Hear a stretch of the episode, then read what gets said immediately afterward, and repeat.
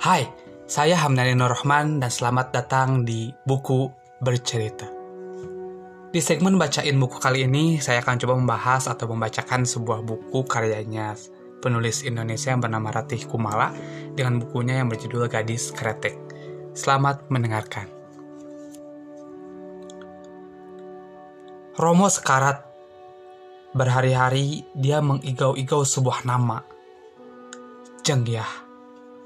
Nama itu kontan memaunkan hantu masa lalu yang aku tak pernah tahu pernah ada.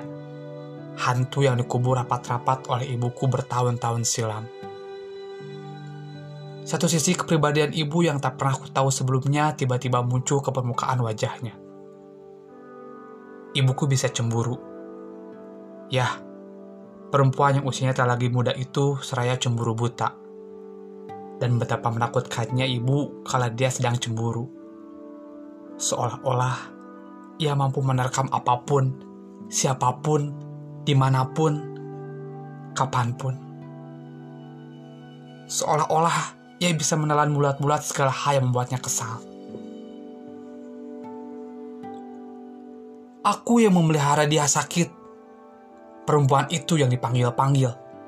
Omel ibu. Mulutnya miring-miring dan monyong-monyong saking kesalnya. Dia membanting wadah obat yang sebenarnya akan diberikan ke Romoku siang itu.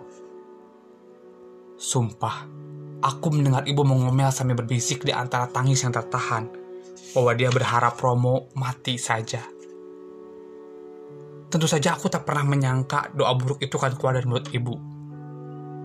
Mendengar itu, membuatku menahan napas tak percaya. Dalam 37 tahun usia perkawinan orang tuaku, tak pernah sekalipun aku tahu ada orang ketiga hadir di antara mereka. Jika pemerintah mengadakan proyek percontohan rumah tangga yang baik dan benar, maka pasti yang dipilih adalah orang tuaku. Kerukunan rumah tangga ini yang kemudian diturunkan kepada kami, ketiga anak lelakinya. Aku dan kedua masku pun berkumpul bermupakat. Pasti yang namanya Jengya itu hadir sebelum Romo dan ibu menikah. Apa-apaan kalian menyebut nama laknat itu? Tanpa kami tahu, ibu ternyata mendengar pembicaraan kami.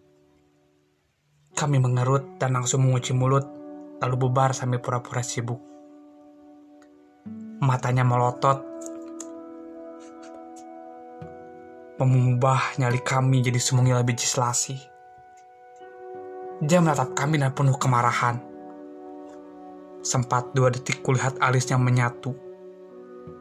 Kami berpencar dan tak meneruskan mupakatan. Romo memang menderita stroke tiga tahun terakhir.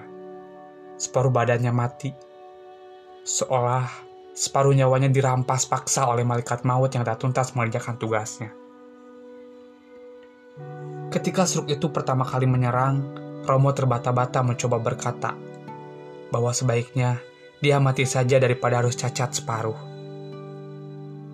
Aku mencoba mengerti ucapannya yang cadel ketika itu. Dengan terapi, sedikit demi sedikit Romo pulih. Dalam waktu satu tahun, Romo bisa kembali berjalan, meski ia masih tak bisa merasakan tangannya dan lapanya tetap cadel ia masih tak bisa mengendalikan emosinya. Ketika tertawa, dia akan terus tertawa meski orang lain sudah berhenti tertawa. Ketika terharu, tepatnya ketika kakak tertuaku Mas Tegar akhirnya menikah, Romo menangis sejadi-jadinya bak lelaki kehilangan harga diri. Yang benar, sejatinya ia kehilangan stop kontak emosi dalam dirinya yang telah terbawa oleh malaikat maut yang tak tuntas menggarap tugasnya. Demikianlah, tiga tahun Romo berhasil hidup dengan nyawa hanya separuh.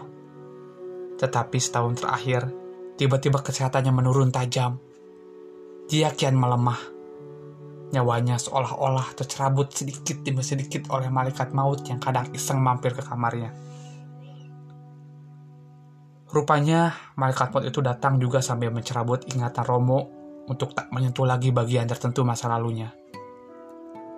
Lalu, hal yang dilakukan itu pun terjadi. Terbukalah kotak Pandora itu. Kotak yang berisi sebuah nama. Jengyah.